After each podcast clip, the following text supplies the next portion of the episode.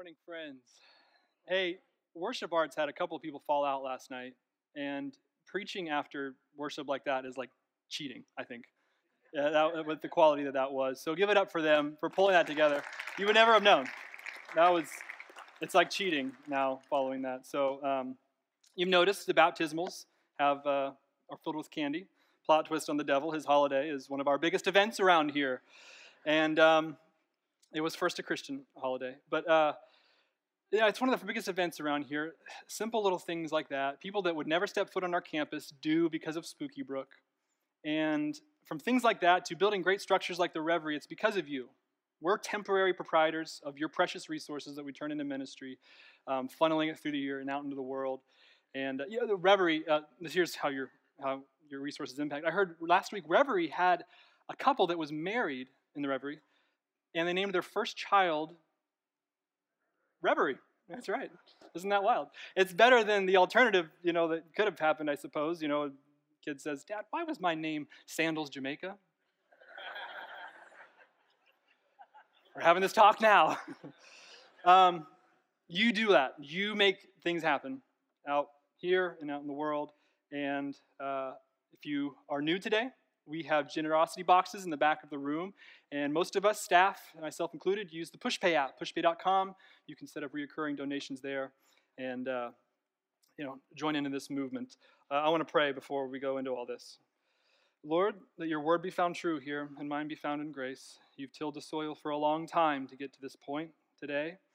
And uh, we ask that your spirit would preach instead of me. In Jesus' name, amen. I felt an urgency of heart for this Sunday. I'm a hunter by nature, and three months, July or so, when the teaching schedules went out and said, Here are the dates, boys, go for it, I said, That one. I want that one. That date, that passage, Romans 3 21 through 26. I am desperate for it. I've, I've prayed through it every night. It's been on my nightstand. It's, it's, it's, it's, been, a, it's been bound to my heart it's a definitive day in every church of every generation since Clement of Rome in the second century until now when Romans 3 21 through 26 is brought out. It's a big day. It's, you can't preach it like any other passage, and you can't listen to it like any other passage. And so today's going to be different. It's going to be a little different. It's going to be ugly before it's beautiful. It's just how you have to deal with the passage. We have to deal with it on its terms, and those are the terms we have to deal with it. It's going to be ugly before it's beautiful. And one of the things we have to do from the start is I want to give you the applic- an application first, as opposed to the end, to the takeaway. Uh, this is me not providing you a fish. This is me teaching you how to fish, okay? When you come to explicit gospel texts, gospel proper texts, crucifixion texts, blood texts of, of, of Jesus and his cross, it's divisive by nature. Scandalous is one of the words used in the New Testament for gospel texts like this. It's divisive by nature, not between person to person, preacher to listener, but between the gospel, the proclamation that God has acted in history through a person named Jesus, who is God, and hearer. It's divisive, it divides. There are only one of two ways that you can respond, no matter how long you've been a Christian, only one of two ways that you can respond to gospel texts. The first is, is just, ah, you know, kind of hyper orthodoxy. It's not why I'm at a church like Southbrook. I came for five steps to how to better manage my business and you know improve my spiritual and wellness health. Not this. I'll check out. It's not my kind of message. The other way, you respond to this passage with a feeling of being a bit overwhelmed. How could you begin to understand it all? But you understand it just enough to where your only response to gospel division is you marvel like the angels. Worthy is the Lamb. That's it. He is worthy. And the Holy Spirit preaches to you at that moment. You're closer to the gospel.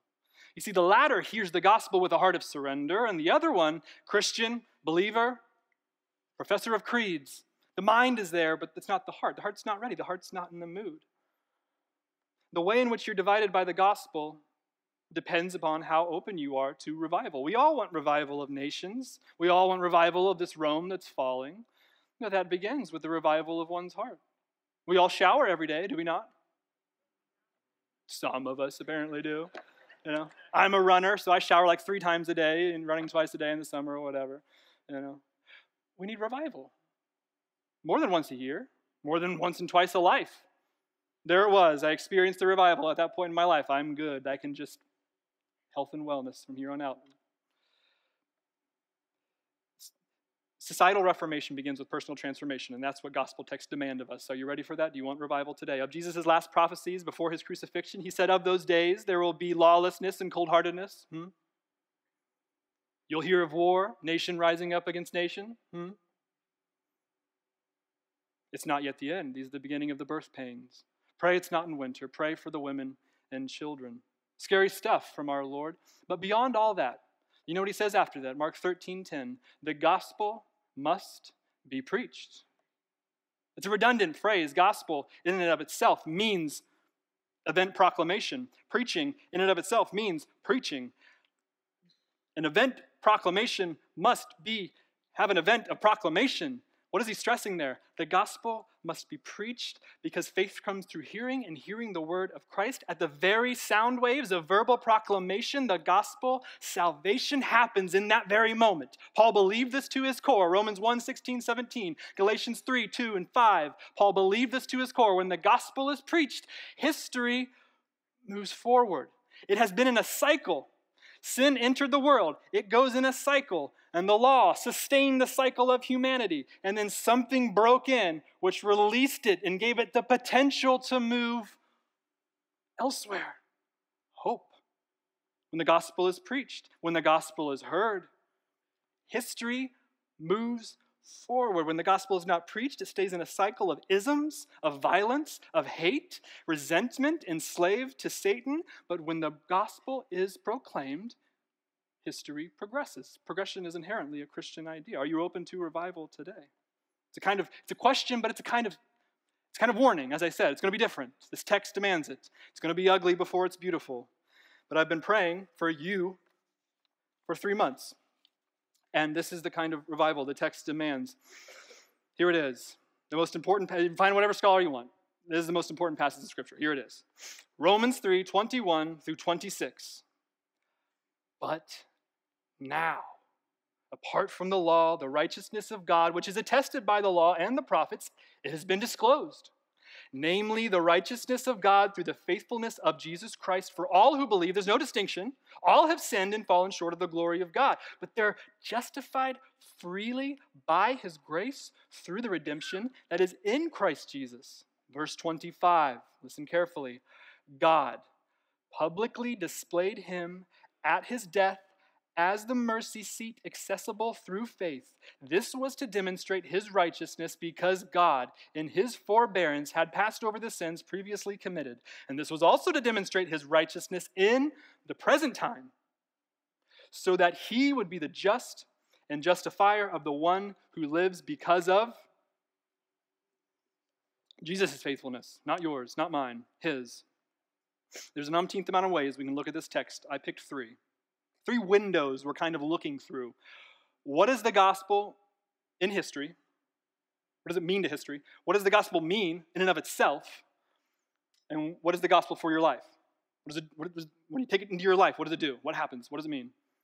Gospel in history. How does it interject itself into the cycle? Gospel in meaning. What is the core of it? What is the substance of it? And then what does it mean for your life? So, number one, what is the gospel in history? But now. Paul exclaims in verse 21, but now. It's a temporal adverbial conjunction. It is it's the hinge of the letter. Everything in the letter that we've gone through so far, it builds up to these two words, nuni de, Paul exclaims. And everything after, everything that comes after in this letter comes out of nuni de, but now.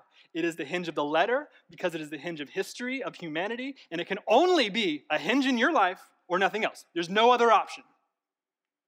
There's nothing smart to say about this. There's nothing funny to say about this. There's nothing charming to say about this. There's nothing that will help you in your health and wellness or the whatever, whatever. There's nothing.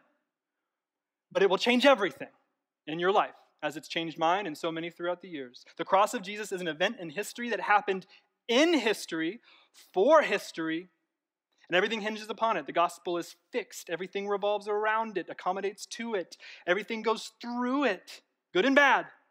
And all that is dark that remains gets completely annihilated by its light and its love, history and a cycle of sin tearing itself apart. But now, when the gospel is preached, history moves forward. The cycle's broken, it's eclipsed by an event in history, and this is the proclamation. But now, Paul says to the cycle, perhaps you brought in of your own today. Amazing grace, how sweet the sound, saved a wretch like me. I was lost, I was blind. As an exegete of this passage in this book for uh, two years, very specifically and very broadly, I finally understood it this spring. It was in a class my dad was teaching on Abraham Lincoln and it hit me. I finally understood how to how to how to how to um, historically and grammatically really understand this passage through the emboldened words of November 19th, 1863. You know the words? Our 16th president. Four score. Seven years ago, our fathers brought forth on this continent a new nation conceived in liberty and dedicated to the proposition that all men are equal.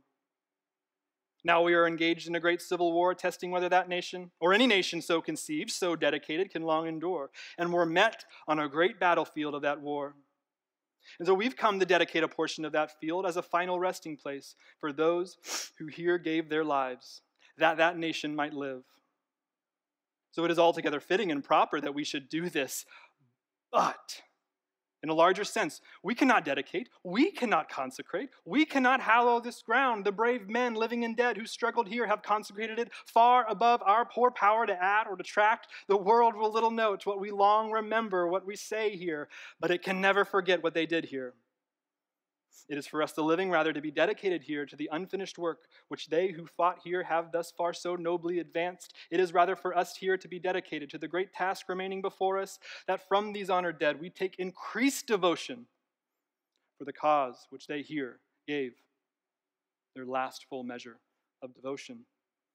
That we here highly resolve that these dead shall not have died in vain, that this nation under God shall have a new birth of freedom, and that the government of the people, by the people, for the people, shall not perish from this earth.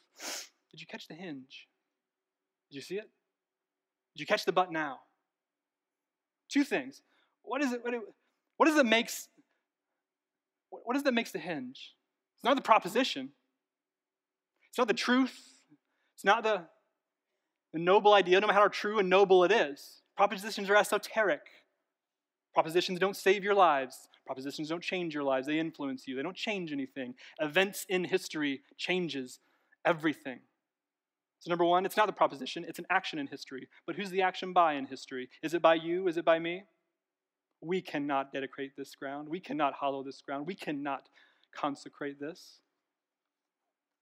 It's someone else on behalf of others. I remember the first time, I was a little guy. But I, I can vividly remember walking over those fields and through that grass in a time, it was about October probably. It was around 10. And I can actually remember thinking, the amount of blood that is in this grass. How bloody it is that man can hate each other to such a degree that this amount of blood can be held in a field. There's something that changes when the blood is spilled, the cosmic currency. There is a but now when the blood is spilled. This is the meaning of the gospel. What is the meaning of the gospel? It's the blood. I have to read read for you because it we have we, you can't read it enough. Verse 25. What is the meaning of the gospel? God dis- publicly displayed him at his death as the mercy seat accessible through faith. This was to demonstrate his righteousness because God, in his forbearance, had passed over the sins previously committed. Next five minutes, this is me giving you a fish, okay? This is don't fish here, okay? These are deep waters. This is me giving you a fish. Okay? If you're if if you were fine if you weren't if you were if you're following along in a Bible, uh, no matter what translation you had, I'm using the NET. They're all fine. They're all great. It, your your verse 25 would look different, look very different from mine. That is because if you haven't noticed, we don't have a weekly or monthly sacrificial system set up where at the end of the week we spill blood all over this thing and sacrifice it to the god or gods. If you haven't noticed, the closest thing we have to this is like a the uh, credit card uh, reoccurring payment on your app. This is the closest thing we got to this. Not quite holy enough for the cross of Christ to use that as an illustration. No illustration is perfect, but that one, that one falls short. The dear Billy Graham in his sermon, The Real Meaning of the Cross, says that Jesus endured five basic wounds of medical science contusion, when they beat him on the head, laceration when they stripped the skin off his back until he was bleeding head to toe, penetration when they crushed that crown of thorns around his brow, and perforation when they drove the nails into his hands and feet, and incision when they put the spear into his side. The Father and the Son displayed, the Father and the Spirit displayed the Son. Words you might have in this verse are propitiation, mercy seat, altar, place of satisfaction. Paul's using a series of nouns, verbs, and modifiers that we have no context in our language for, because we don't have that sacrificial system, do we? And so we can only have ideas. We can only have pictures. And so that's what translators are doing in your Bibles. They're giving you pictures. They're just giving because there's no words. And the Ark of the Covenant, there was a place where the priest would go in and give the satisfaction carcass, and he would spill the blood on that place called the mercy seat. Hilasterion is the word. Paul is saying, as literally as, I, as I can put it, Paul is saying, in verse 25, the body of Jesus itself is the altar. His body is that place on the Ark of the Covenant where the blood, the cosmic currency, spills over. His body is that. When we think of the righteousness of God, how does justice and mercy come together in this great paradox? How does punishment and salvation come together? His body, his body is the mercy seat. It holds the blood. This, uh, the theological density of this passage is just, I, I've been studying it for three months. And, you know, what I'm doing here is not hard. Tuesday, I had nothing to say. That's hard. That's stressful. When you're going to go up in front of a few thousand people and you have, I have no idea what to say. I, I, I've searched this, I've gone backwards and forwards in this passage, and I have no idea what to say. And every day this week, I sat in my car, and all I heard about was death and the corpses of women and children and crushed babies' bodies under rubble. And then I heard on NPR of a Palestinian man describing the scent of burnt human blood. And at that moment, I resolved that this message would be about nothing but the blood and the blood and the blood. The Word of God says the life of the flesh is in the blood. And so after I had this experience on Tuesday, I set aside my whole day and I put away all the fun books and I put away all the fun commentaries and I sat with this one and I took out a highlighter. And for the whole day, I went through the whole Old Testament and I found blood in every single book. Would you like to take a tour with me of what I found? Here it is Genesis 3, darkness crouched at the door of humanity. And from that moment, Genesis 4, the Lord says to Cain, What have you done? The voice of your brother's blood is crying to me from the ground. Now the ground is cursed. It's opened its mouth to receive your brother's blood from your hand. Genesis 22. As the blood of the chosen son is to be spilled, the Lord established his word that in this covenant of blood and sacrifice, he will provide the lamb, he will provide the sacrifice for those he calls by his word. Exodus 7. He has stretched out his hands over the nations at war, and he turns their water into blood. Exodus 12. His word says, The blood shall be a sign on your life, and when I see the blood on your life, I'll pass over you. Leviticus. The Lord articulates his priestly law in great detail. Do you know how many times I found blood in Leviticus? 94 times times the blood and the blood and the blood. In Numbers 35 says, The spilling of the blood pollutes the world, and there is no expiation for the spilling of the blood, but the spilling of the blood who first spilled the blood. Deuteronomy 12 says, The blood is the life. It's more precious than water. You should not spill it or pour it out. Deuteronomy 19 says, Do not shed innocent blood, for if you do, Deuteronomy 32, he will avenge the blood spilled. He will render his vengeance. Vengeance is mine, says the Lord. He will atone for the land and his people. And you're still not convinced after the Pentateuch. You're still not convinced. So I'll keep going. Very well. Joshua says that one should spill blood in repentance and seek refuge. He'll find it in the people of God. And Joshua therefore also says that it is by the scarlet blood that one should find that refuge. Judges shows the lawlessness of mankind will butcher itself and spill blood, but the Spirit of God will still be working. And Ruth shows that the faithful, providential bloodline of God is in the coming Messiah. But the books of Kings in 2 Samuel 7 says this bloodline will not simply be a Messiah, he'll also be a king, he'll be a ruler. In the books of Chronicles affirms that this Messiah will come about 490 years to the date of its writing, but only through the spilling of the slaughtered lamb and its blood and blood and scarlet red spilled over the propitiation altar of sacrifice. And so Ezra and Nehemiah in exile, the word of the Lord says that they discover the holy blood sacrifice law of Moses and they reinstitute it to the people of God. And although they are unfaithful, the Lord is faithful, and it is through the blood ordinances that one is redeemed from exile and brought back to the Lord. And Esther tells a story that no matter the bloodshed against the people of God, he will overcome the, pe- the bloodshed of the people of God. His plan will not be thwarted. Job says, get this, Job says that the, the Lord is so sovereign that it is he who gives to the hawk food from afar so it can give blood to his young ones. Psalms, he requires blood payment and will we remember the cries of the afflicted. Proverbs, evil waits to desecrate the blood. Ecclesiastes, there's a time for every event of blood underneath heaven. And Solomon's song says the blood of life is in romance. That Solomon's always a stretch, guys. It's hard to preach Solomon. But the prophets, the prophets say that should you put a prophet to death, the blood of that prophet will be on your hands. It will be on your clothes. Ezekiel prophesies that the Lord is your origin, He is your birth. As a mother, He wiped the blood from your skin and said, Live. And therefore, your dry bones, they will cry out in flesh and blood of resurrection someday, and they will hear, Know that I am the Lord. Daniel decrees on behalf of heaven the 77 weeks of the 490 years determined by the word of the Lord in 2 Chronicles 36 that the time of the Messiah in flesh and blood has come. And Hosea, he prophesies the Lord will bandage that bloody servant and raise him up, who is the true representative of Israel on the third day. And Joel prophesies, Tremble in fear, everyone. The day of the Lord is coming. Surely it is near when the sun will be darkened and the moon will be turned to. Amos and Obadiah condemn the drinking of pagan blood. Jonah shows that the Lord's elective compassion is so great, he'll even execute it against bloodshed. Micah swears upon the kingly bloodline of Bethlehem of old. Nahum and Habakkuk cry out with women and children in the east Lord, see the violence, see the bloodshed. The Lord responds to the violence and bloodshed and says, Woe to human bloodshed. Woe to the bloody cities of many slain, a mass of corpses, countless dead bodies. They stumble over the dead bodies. Behold, declares the Lord, I am against you. And Zephaniah prophesies, Be silent before the Lord your God. The day of the Lord is near. For the Lord has prepared a sacrifice of blood, and then it will come about on the day of the Lord's sacrifice. He will deal with them for their bloodshed. Near is the great day of the Lord.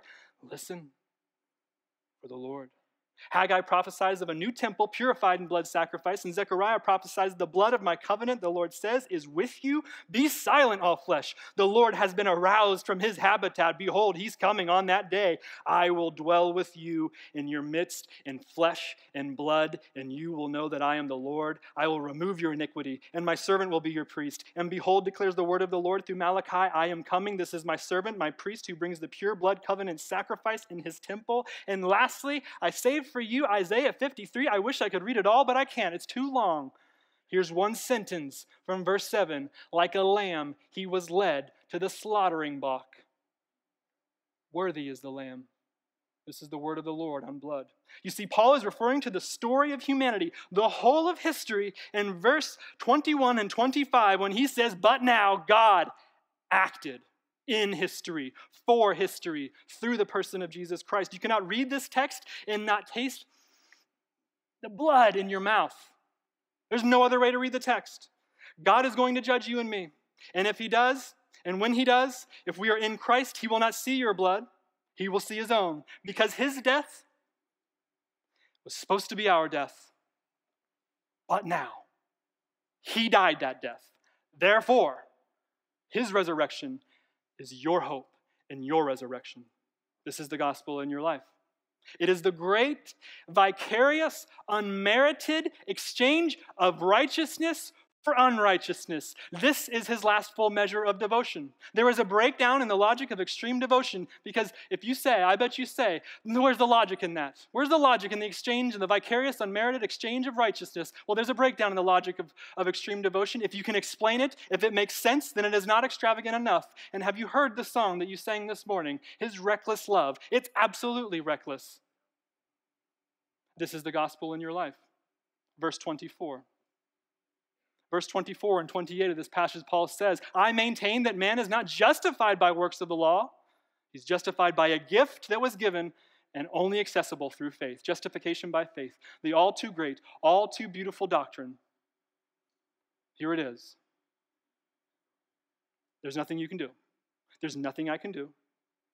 We are justified by faith. My friend Todd, he knows who he is. He, a few weeks ago, he was saying, You know, I, I believe, I believe in this illustration of, you know, God as a judge.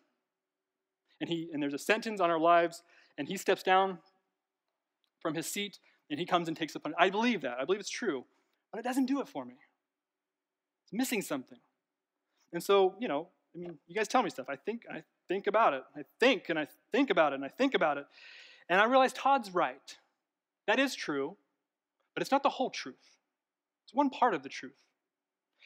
The doctrine of justification by faith is one part excusing from sin, and it's a whole nother part of welcoming in.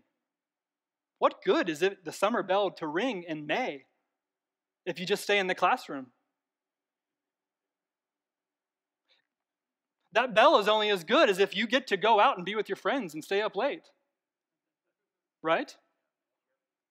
And so the great doctrine of, ju- of, justification by faith, it's not just simply an excusing from something, but it's a welcoming into another thing. Doctrines are abstract, and I realize, you know, unless you're a Calvinist, you know, the word of doctrine just just ooh, just die inside a little bit, which is by the hearing of the word, and I understand that.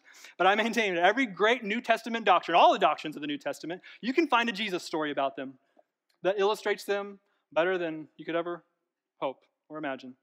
And the, there's no better story than the doctrine of justification by faith that's represented in Luke 23, 39 through 43. You know the story. One of the criminals who was hanging there railed against him, saying, Aren't you the Christ? Save yourself and us. But the other one rebuked him, saying, Don't you fear God, since you are under the same sentence of condemnation? And we rightly so. We're getting what we deserve, but this man has done nothing wrong. And then he said to Jesus, Jesus, will you remember me when I come into your kingdom? And Jesus said to him, I tell you the truth. Today you'll be with me in paradise. I haven't found anyone who has illustrated this passage and therefore the doctrine of justification by faith better than the great Alistair Begg, the great preacher, old preacher, evangelical preacher. Uh, Alistair Begg says, if you were to die tonight and gain entry into heaven, what, what would you say, why would you be gaining entry into heaven? Why, why are you going why, why do you think you're gaining entry into heaven? And he says, if you answer, if I answer that in the first person, we've immediately gone wrong. Because I. Well, because I'm a Christian. Well, because I have faith. Because I believed. Well, because my parents. If we don't answer that, Begg says, in the third person, we've gone completely wrong. Because he. Because he. Because he his faithfulness, his last full measure of devotion. Do you see? Justification by faith, yours? Doesn't cut it. You need someone else's. Imagine, playfully imagine with me. This is where it gets beautiful, friends. It's been ugly. Let's look at the beauty. Imagine the pearly gates, and you're in that, in, in this, this criminal, this criminal who's hanging on the cross. He's in the admissions line. He's got saints behind him. He's got saints in front of him. He's feeling a little weird. He's feeling a little nervous. He's, he's there, but he didn't. There's a conversation that's waiting ahead of him. So he's in this line, and he comes up. He comes up to the angel of the admissions desk, and the angel says, "Oh, hello. How? Why are you here?" And the criminal just says, "I don't know. I don't know." I don't know. Well, what do you mean you don't know? I don't, I don't know. I don't know. Okay. Well, think. I mean, were you baptized? Were your parents Catholic? The criminal's just staring back at him like, church membership, um, Bible studies. Perhaps you went through like a Hillsong phase before their debacle. Criminal's just staring there, just Okay, well, we can work with this. Um, here, here. Give me a give me your stance on just a couple doctrines. Should be should be good. Creationism, uh, doctrine of Scripture, um, a doctrine of justification. Your stance on those? Criminal says, never heard of any of that. Right. Let me get my supervisor. Michael, Michael comes down. Tongues of angels are going on.